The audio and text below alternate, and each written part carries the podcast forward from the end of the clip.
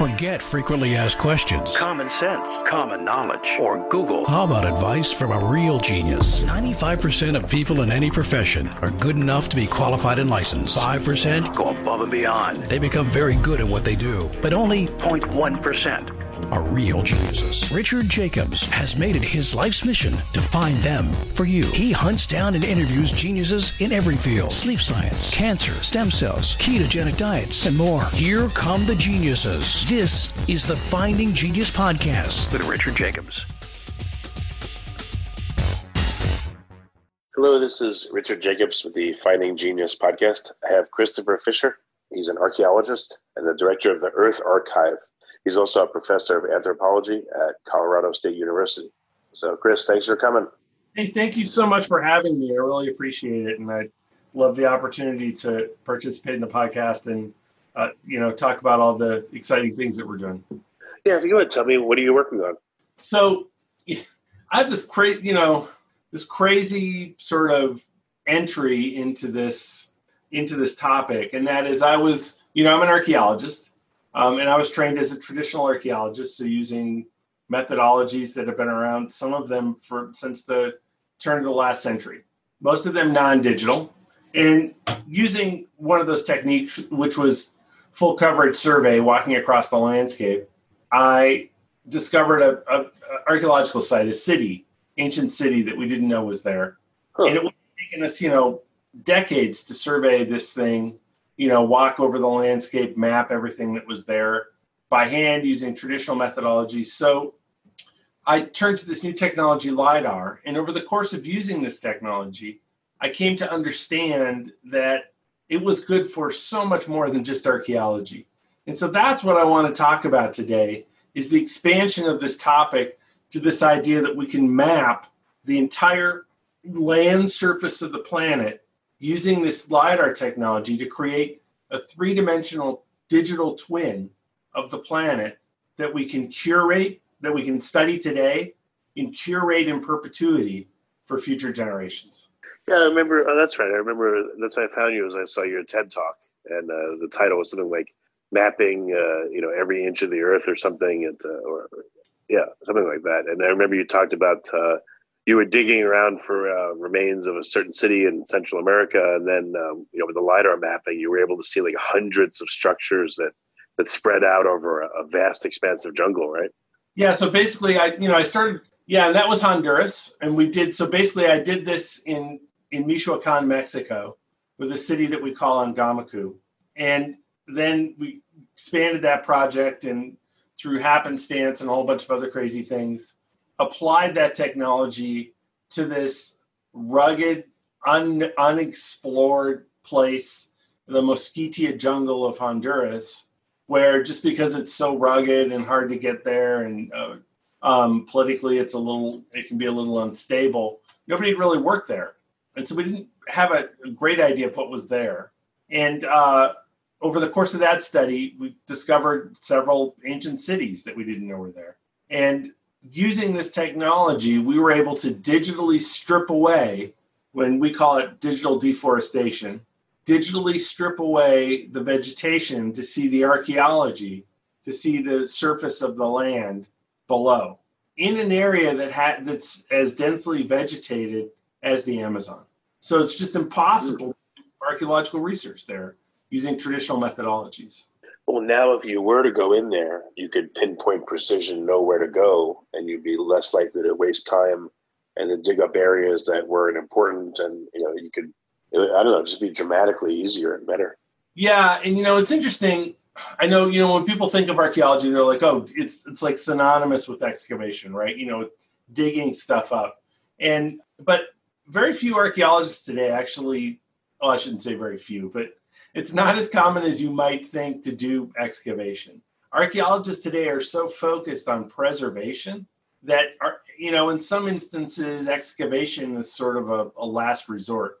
But what it does allow us to do is to go in there and using a sophisticated GPS unit, basically a hand, which is a, now it's a handheld computer. We can look at three dimensional maps that we've made using the LiDAR and we can walk across the land surface and you're exactly right. We can pinpoint exactly where we want to go, find areas of interest, go and map those areas, and then maybe, depending on the kinds of questions that we want to ask as archaeologists, which have to do with the way that you know ancient societies are organized or how they used to their environment or whatever, uh, we can we can perhaps excavate some of those areas. Have you have you tried to uh, take a rendering, you know, at ground level of one of these cities and recreate it in VR and walk through it? So we've so you can do that, and we're and we are it, we're we are experimenting with doing that. And so let me tell you some some different ways that we've done that. Uh, but you're absolutely right, and you can put it into it. But to answer, you know, I'm a professor, so I'm contractually obligated to give you a long answer to any question uh-huh. you ask me. So, but you know, to answer your question, yes, you can do it. You can you can put these data inside of a game engine and basically walk through it. But it's really labor intensive to do that, and we're we're not quite. I mean, some people have done that, but we're not quite there yet. I think. But what we can do is make amazing reconstructions of what we think these places look like. And one of those was featured actually in the October issue 2015 of National Geographic of this city, which we call the city of the Jaguar. Some people call it the Lost City, of the Monkey God, or Ciudad Blanca. So there is a, a old school kind of National Geographic, beautifully artistically rendered reproduction of what the city looked like. But you can put on 3D glasses and you can walk through the point cloud. So when you scan these areas, what you end up with is not a photograph, but instead it's a digital 3D cloud of points that represents the Earth's surface and everything on it. Every tree, every bush, etc., down to things that are about 25 centimeters on the on a side. So you can walk through this point cloud and you can paint that point cloud um, onto buildings and other sorts of things. So it is possible to to create that environment, but we're we're not quite there yet. So um, how does I mean? Can you talk a little bit about how lidar works? How can it um, see the trees, but then also you know strip them away so you can see the buildings underneath? Why is there? Why is it able to see a difference? Absolutely, that's a great question. So using some sort of airborne platform, plane, helicopter, uh, you can do it with a drone, but the um, the the payload carrying ability and the range of drones that are available to, to civilians right now is not great enough to do the kind of lidar that we're that we're calling for. So we're, we're basically right now limited to fixed wing aircraft or helicopters. So from that from that aircraft, you have an instrument that fires down a very dense grid of infrared beams, a couple hundred thousand beams per second or so. And when one of those beams strikes an object on the on the, on the earth, it could be the ground surface, it could be a leaf, it could be the trunk of a tree, it could be a bird, whatever, returns back to that sensor on the aircraft and it gives you a measure of distance. Those beams are so dense that no matter how dense the canopy, some of them will hit the ground surface and return to the sensor. So, what you end up with, as I mentioned before, is a three dimensional cloud of points. It's not a photograph. So, if you put on 3D glasses, you can walk through it. And what we do is using sophisticated computer software, we classify those points based on their elevation, um, their location, their relationship to, to other points on the ground. And that's that's how we digitally practice deforestation. So we digitally strip away that vegetation so we can see the archaeology below. The key thing is that all of that stuff that I painstakingly work to strip away place basically in a bin and we can turn them off so we can see the ground surface are the careers of hundreds of other scientists that are starting, you know, studying carbon budgets, forest composition, the number of trees that are there, tree species, tree size and age, hydrology, topology, um, other geological questions like landslides and faults. And I mean, the possibilities are, are mind bogglingly endless. So that's that's the key thing about these lidar records is that they're the ultimate conservation records and they don't degrade like a photograph. So we can store them since they're digital information we can store them in perpetuity as an ASCII file, basically. Have have you looked at? Uh, is, is there anywhere where there's lidar footage on an ongoing basis, you know, over months or a year or two, and you know where changes have been noticed? And can you overlay and make a movie of successive lidar images and watch a landscape change? Yeah, you absolutely, and there has been some of that that has been done, and we would call that change detection. And that's where the that's when the lidar records really, really become, in my opinion, every time that an area is rescanned, the value of those records doubles. And we fully expect that with the Earth Archive, when we begin scanning these areas and open sourcing the data, that depending on the kinds of questions that people have and how they want to use these data, they're going to go back and rescan these areas to do just that to look for changes, to measure deforestation, faulting, landslides, uh, sea level rise and loss of loss of coastal areas or erosion, um, looking at before and after images from storms or hurricanes or fires. Um, you know, I'm talking to you right now from Colorado, and the hue of the sky and everything around us has an orange, kind of an orange tint from the from the fires that are happening in Colorado and Wyoming right now. And you know, by uh, if we had lidar high high resolution lidar records before and after of those, we could tell exactly where things had burned and how many trees have been lost and um, you know all sorts of crazy, amazing information. Can lidar be performed from low Earth satellites, or it has to be from airplanes? Well, that's the and another super great question. So right now, and there there is lidar in space. There's a, a instrument on the ISS called GEDI, G E D I. Great, great acronym. And GEDI is lidar instrument, but the resolution is not great enough to do what what we need to do. We're about we're we're a little ways off from getting a spaceborne instrument that uh, can scan the Earth's surface at the kinds of resolutions that we're actually calling for. And the problem is that we can't wait for one of those instruments because the Earth is changing so rapidly now. The clock is ticking that we have a limited time to be able to scan the Earth as it exists now to create this digital record that we can pass on to our grandchildren's grandchildren so that they can understand what the earth looked like. They can do this change detection. Um, they can see uh, what what was causing uh, the, the changes that we're seeing today um, very specific instances. And they can use that record to halt changes that, that they're seeing during their lifetimes or perhaps even reconstruct the reconstruct the earth and using in a in a uh, using a system that might be like the holodeck on the Star Trek on from Star Trek. So this seems really useful for forests or obviously for areas that are clear. Uh, what about bodies of water? Can lidar see through water if it's not too deep and look for features underneath? Yeah, so unfortunately, the kinds of LiDAR that we're talking about will not penetrate water. There is LiDAR that is available for shallow areas, uh, bathymetric LiDAR. Our mission is not, our call is not to, to do that kind of LiDAR scanning. And um, those instruments are sort of newish, they're just being developed. Um, there are a lot of limitations, like the water has to be really clear and stuff like that. But that kind of LiDAR, the bathymetric LiDAR, is already being used in some really, really cool applications. So there's a scientist from one of the two Montana schools, like it's either University of Montana or Montana State. I should remember this, but I don't. But anyway, he's using that kind of LiDAR to do to count trout in high mountain streams that are really, really hard to get to physically. Um, so they're actually firing LiDAR into these shallow, super clear streams. The trout are really visible and they're able to do basically a trout census using the LiDAR, which I think is just so cool.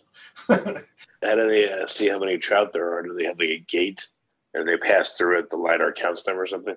No, they just basically scan the, the entire stream from top to bottom in the section that they're interested in. And oh, the wow the water is very clear and the trout have a very distinctive profile and they're able to actually count um, you know i'm sure there's some uh, some trout that they miss, but they're able to count the the major- majority of trout in the stream. That's really cool. If you like this podcast, please click the link in the description to subscribe and review us on iTunes. Yeah, it's pretty amazing actually. So, so what areas are you uh, working on scanning? Like, what's what are the first areas that you want to look at? Or Yeah, and- And so we say that we want to, you know, scan the entire um, land land area of the planet, twenty nine point two percent of it.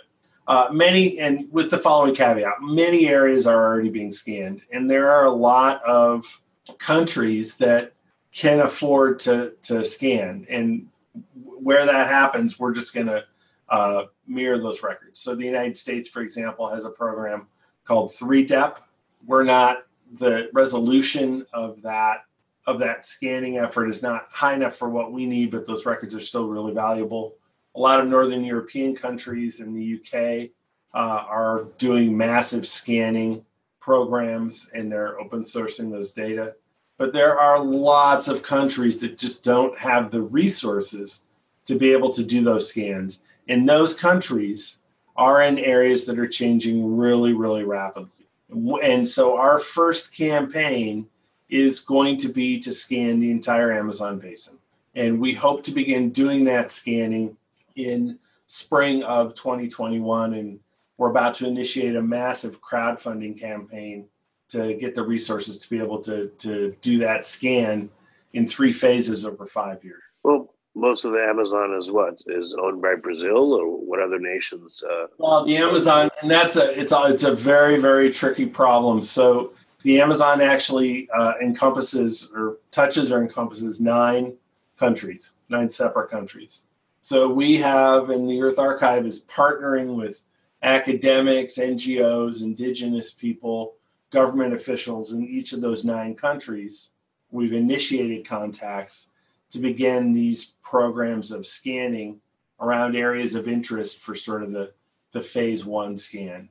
And um, a lot of our work, you know, there are a lot of technological challenges associated with the Earth Archive, but the most confounding challenges, the ones that will be the hardest to solve, are the social challenges getting permissions, uh, open sourcing the data, capacity building, teaching people to how to use these LiDAR records. Uh, that's really where uh, um, our grand challenges sort of lay, we feel. well, you probably can't identify. Can you identify people on lidar? I mean, not by their face, but can you identify? Ooh, that's a person there, or an animal. Probably, probably not in the resolutions that we're um, talking about. Although if it's a large animal, we could, and it's relatively stationary, we can we can identify it. So from our Mexico data, we can see cows, for example, uh, and horses and stuff like that. Um, we can also see birds because the birds appear as just a speck that's kind of above the um, forest.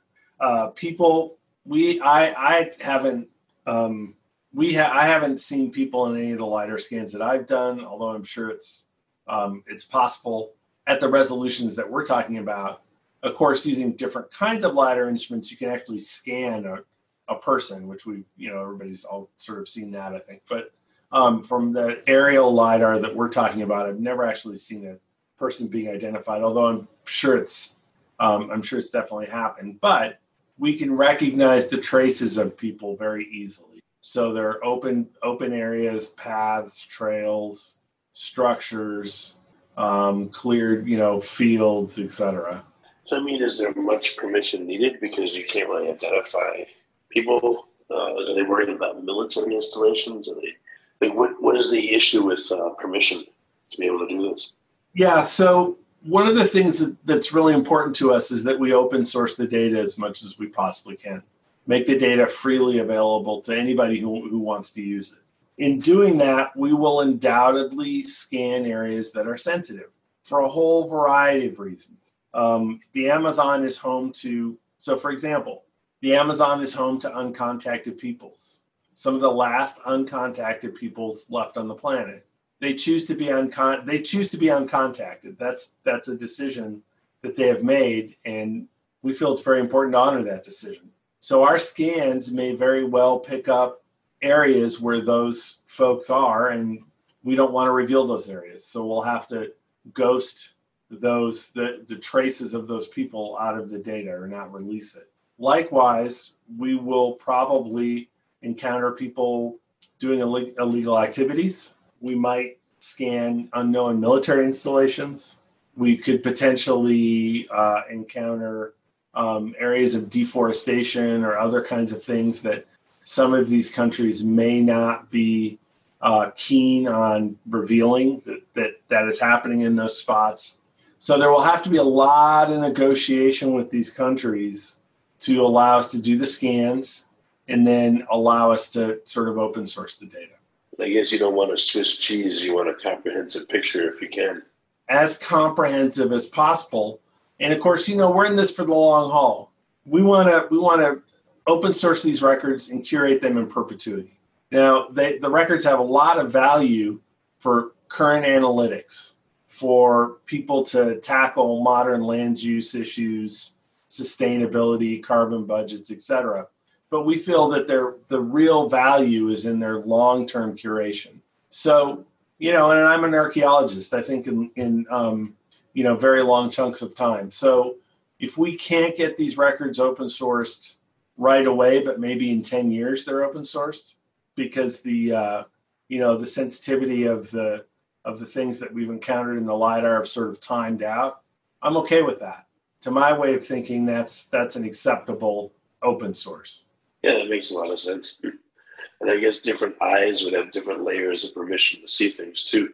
Poten- yeah, and potentially we can do something like that um, as well. So you know, each one of these countries, it's probably going to be a separate negotiation to make those things happen, and that's what we're involved in, uh, sort of doing uh, right now. Well, you're done with Central America. Why not continue there and finish it off?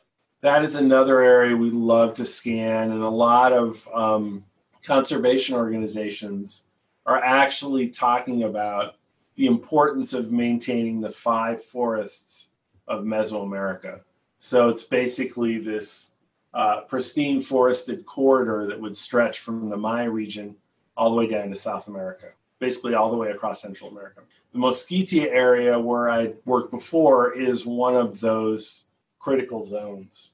And so we would also love maybe as our second, maybe as a second focus area uh, to scan those five forests of Mesoamerica.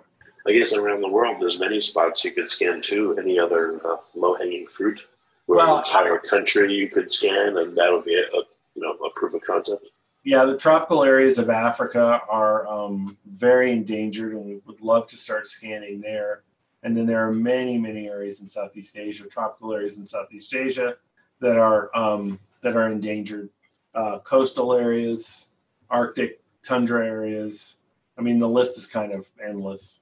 And so our and, and so our hope is that we'll build an Earth Archive community that will you know set up sort of one one way to think about it would be like chapters in these places where we could help and facilitate scans with fundraising technology uh, providers that are interested in doing these this kind of work etc what about i don't know if you consider them a good partner but google with google earth i mean you could add another layer to their data but i don't know if they'd want to control it and not open source it. We'd love to take some we'd love to partner with google. We'd love to take some money from google. We'd love to take some money from amazon. You know amazon should be funding the amazon scan. Um, you know this would be, a great, be a great pr opportunity for them.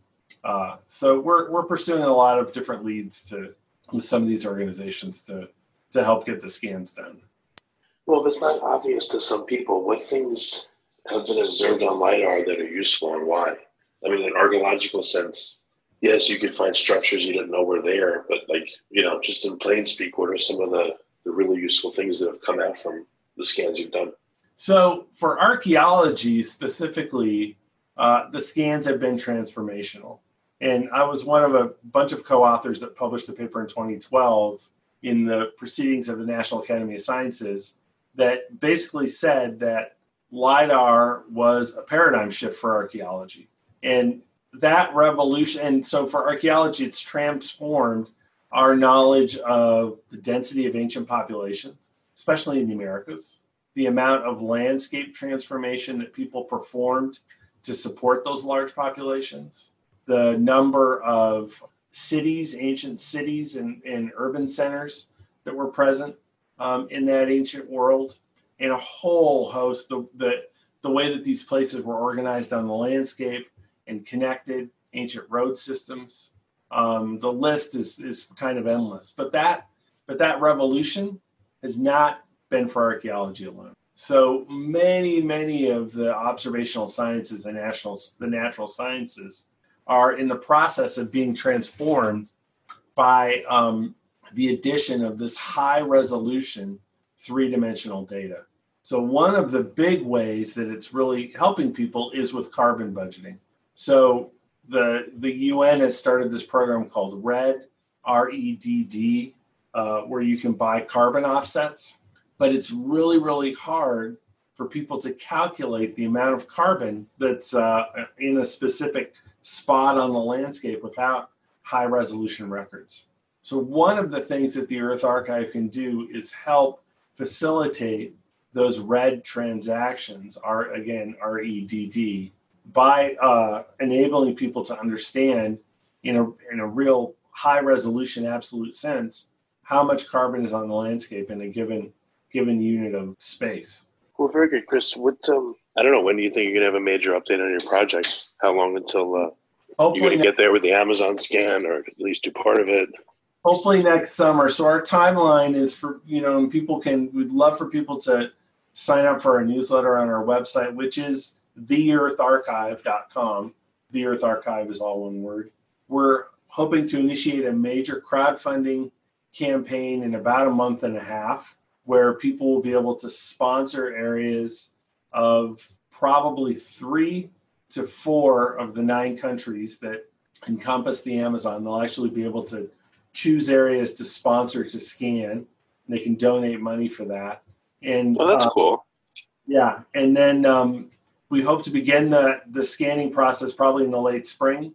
So immediately after we scan, we'll probably we'll probably have updates. You're gonna break the uh, scan down into regions, and then people can sponsor a region. Yeah. So the way we think it's going to work now, although don't we're we're developing this, but it's it's proving it's slightly more difficult than I thought it would be. But I- think we can work it out. So uh, we're going to have um, three to six areas of interest in several key countries that that encompass the Amazon, and um, people will be able to go onto an online map and drill down into that map and choose blocks of space that they can actually sponsor.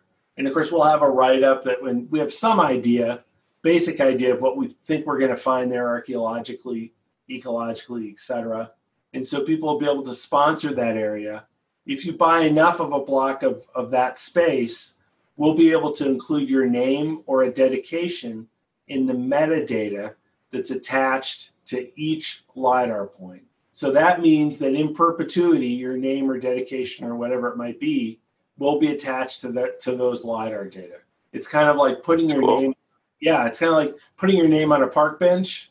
I don't know what the life of a park bench is, but I can tell you that the life of our metadata will will be for you know a, a really long centuries maybe. So um, I I think that's such a you know I, I see people buying like deeds for part of the moon and all sorts of crazy stuff and I was gonna say that's how they sold. Yeah, they you can't sell it, but they you know people paid quite a bit of money to buy parts of the moon. You know, at least with that. here you can actually help parts of it. sponsor a part of the scan and then you can go and we're, when we've actually done the scan and we release the data hopefully we'll you know we'll have some kind of certificate or something that we can send to people but they can actually go back into a, our our um, you know our web interface and see what was there i think that's really cool myself but you know i'm a big well, nerd. once um once an area is scanned, it would tend to have a name.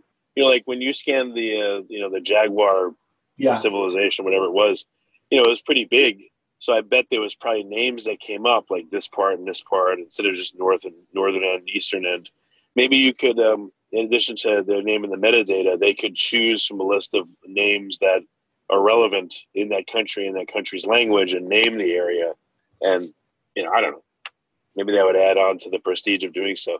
Yeah, we, that's a great idea. We could definitely pursue that. Um, we would want to do that in conjunction with our uh, local partners, of course. And all That's of what I mean, right? You'd have a, they'd have a list of pre-approved names that the country or local partner would decide in their language.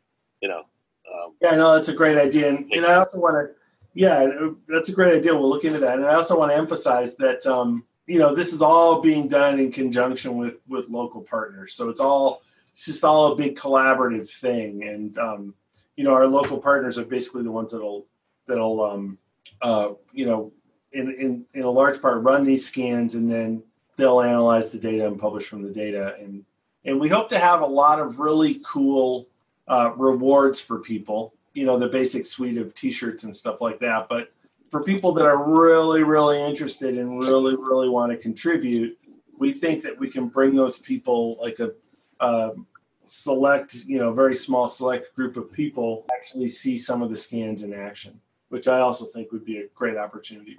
well, that's that's what I was going to ask you. Um, when you scan an area, you see one thing, but then when you actually go there, how closely does it correlate with the scan? Like, you have your handheld computer and you're looking at the scan results as you're trekking through a particular area, and was it super easy to find features because it was so accurate?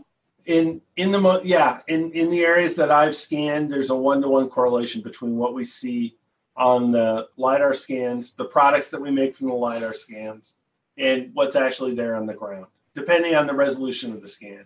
So often we can see smaller things that aren't you know necessarily visible on the scan, but nothing larger.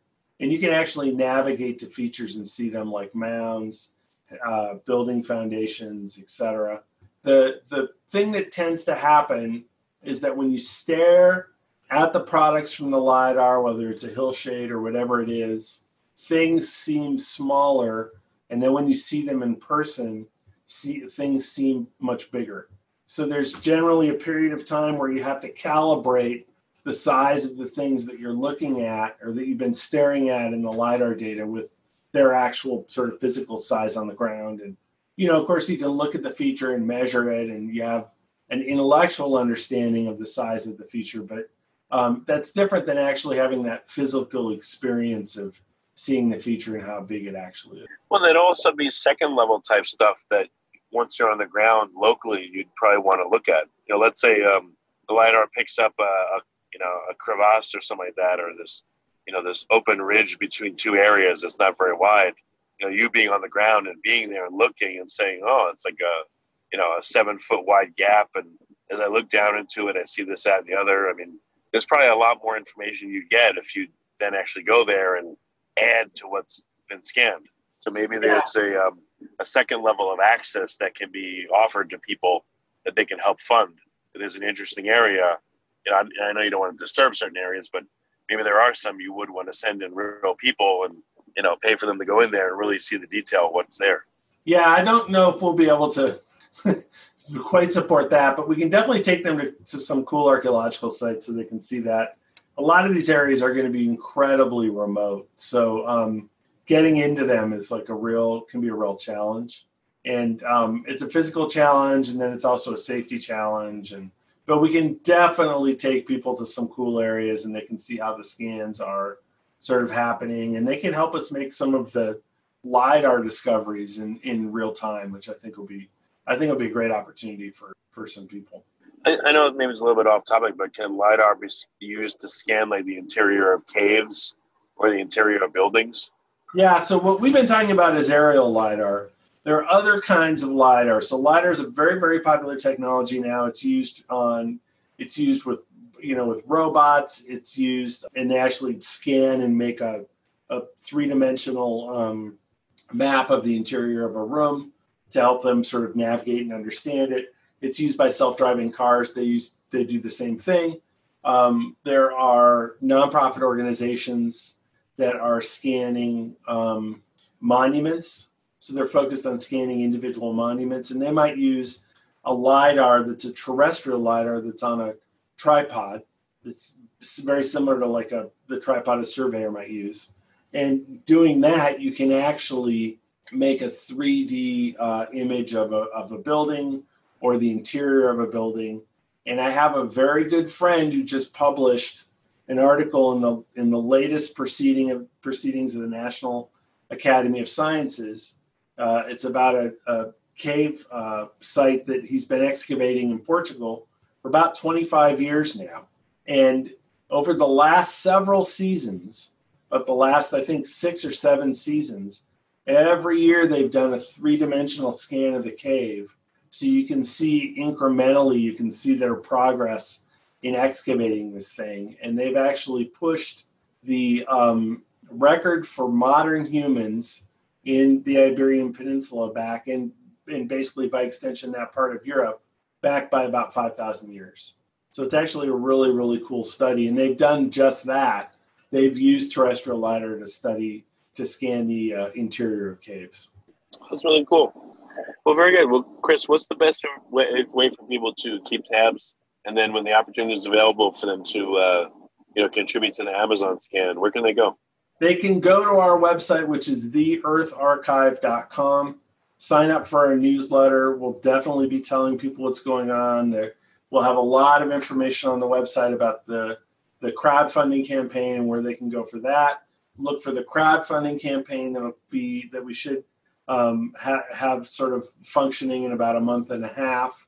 Um, sign up for our newsletter, and if they have very specific questions, they can always send me an email and or send a you know send me an email through our our contact button on the website and myself or one of the other uh, earth archive folks will get back to them with questions and we're always looking for corporate alliance partners to help us do these scans. Very good. Well chris thanks for coming. It's been great talking to you. I appreciate it. Hey richard thank you so much for having me. It was it was a lot of fun. If you like this podcast please click the link in the description to subscribe and review us on iTunes. You've been listening to the Finding Genius podcast with Richard Jacobs. If you like what you hear, be sure to review and subscribe to the Finding Genius podcast on iTunes or wherever you listen to podcasts. And want to be smarter than everybody else? Become a premium member at findinggeniuspodcast.com. This podcast is for information only. No advice of any kind is being given. Any action you take or don't take as a result of listening is your sole responsibility. Consult professionals when advice is needed.